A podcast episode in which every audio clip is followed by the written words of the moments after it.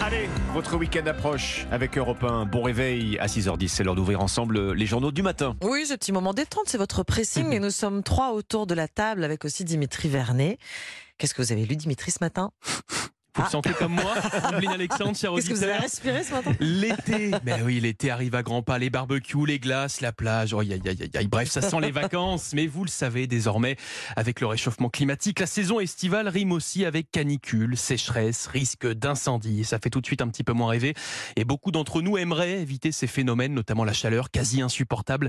Un dernier sondage le montre, 13% des Français seraient même prêts à déménager temporairement pour échapper aux étés caniculaires. Mais pour partir où Où se réfugier au frais dans l'Hexagone? Eh bien, le quotidien Ouest France nous propose ce matin cinq destinations idéales en France pour échapper à ces canicules estivales. Cinq endroits qui n'ont pas été choisis au hasard, qui ont été sélectionnés de 1 par rapport à leur emplacement, c'est l'été, il faut malgré tout se dépayser, Oui. et de 2 par rapport à leur température moyenne en juillet et août depuis 40 ans. Allez, on commence par un petit peu de plage, forcément, direction la côte atlantique, où il est possible de faire des châteaux de sable sans suer, à 16,5 degrés à Ouessant dans le Finistère et à Cherbourg Ah dans la Manche, deux destinations pas vraiment prisées par les touristes hein, ces dernières années, mais qui pourraient le devenir, car ce sont euh, deux alternatives très intéressantes, situées en bord de mer, je vous le disais, et surtout, eh bien, en même temps, au frais. Fraîcheur que l'on retrouve surtout en été, vous vous en doutez, Ombline Alexandre, à la Oh. montagne.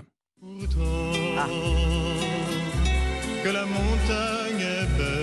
Oh, quelle est belle la montagne, surtout l'été. Hein. J'allais dire le sommet du Mont Blanc pour Et être sûr. vous, Comme ça. vous allez voir, vous allez voir.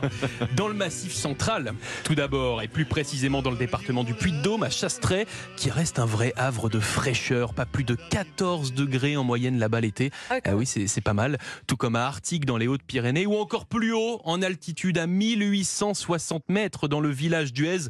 Vous connaissez forcément pour sa fameuse station de sport d'hiver. Oui. Bon, là, je vous le dis, si vous décidez de partir là-bas, prévoyez des pulls hein, dans la valise, puisqu'entre juillet et août, il fait en moyenne pas plus de 13 degrés. Ah, c'est frais. C'est assez frais. En Bon, moyenne, oui. Voilà, vous avez les cinq destinations idéales. J'espère que vous avez pris note et que vous en avez sélectionné une pour ne pas avoir trop chaud cet été. Et c'est un article vraiment rafraîchissant à retrouver dans West France. Pas mer en montagne en tout cas. euh, Ah bah, mer ou montagne, ça laisse le choix. C'est bien, c'est pratique.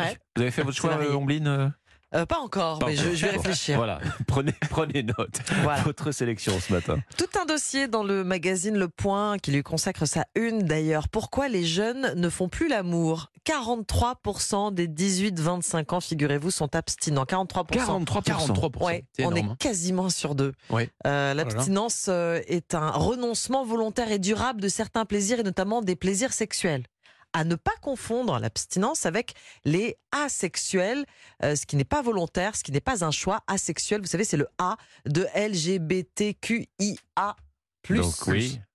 Privatif. Ah, exactement. Il y a Julie de Bordeaux qui euh, explique ne pas ressentir d'attirance sexuelle. Rien ne m'émoustille vraiment. Le sexe, dit Julien de Clermont-Ferrand, ça ne lui fait ni chaud ni froid. Ça pourrait être d'ailleurs, selon lui, le slogan des asexuels, ni chaud ni froid. Mais attention, cela ne veut pas dire que les asexuels sont dépourvus de libido. Non, non, non. Elle n'est juste pas dirigée vers un partenaire.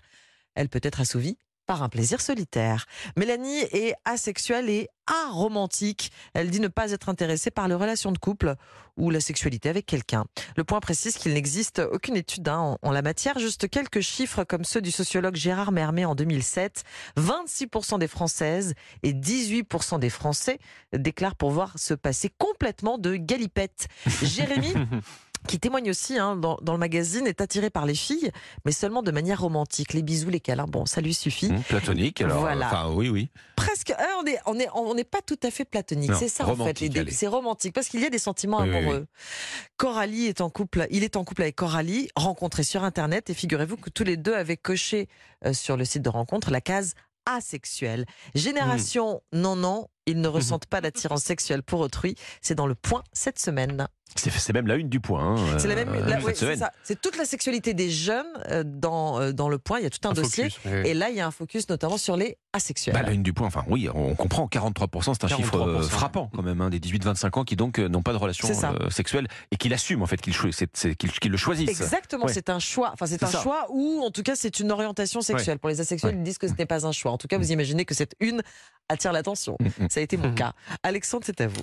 Bah, je vais vous parler ce matin, quant à moi, d'une pratique euh, qui s'est nettement développée avec la crise sanitaire. Alors, je ne pas- vous parler des galipettes euh, p- plus cette fois, mais plutôt de la téléconsultation. On consulte un médecin en vidéo, vous connaissez le principe, sur son smartphone, sur son PC. Alors, quand c'est devenu possible, bah, ça a fait polémique pour des raisons assez évidentes. C'est que c'est difficile, même pour le meilleur des Hmm. médecins, de vous examiner quand, quand il est euh, à, à distance.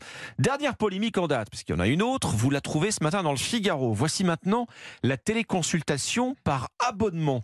C'est une offre qui a été lancée il y a un an par la chaîne de clinique. Ramsay Santé. Bah oui, vous voyez le principe, Dimitri. En fait, c'est un petit peu le Netflix, Le Netflix de la de- consultation Ouais, ouais. médicale. En plus, on est sur la même gamme de prix. Vous payez Ah 11,90 euros par mois. D'accord. Et à partir de là, vous avez un accès garanti à un médecin en, con- en téléconsultation tous les jours de l'année et à toute heure de la Ah journée. Tollé, une fois je, par mois, je quoi, vous parlais de polémique euh, là justement, Mm. c'est- ça provoque un tollé cette cette nouveauté euh, à l'ordre des médecins pour le gendarme de la profession hein, et d'une, eh bien c'est faire de la médecine un commerce tout en déconsidérant le rôle du médecin et de deux, c'est une remise en cause de la gratuité des soins puisque ces téléconsultations là sous abonnement ne sont pas remboursées par la. Sécu.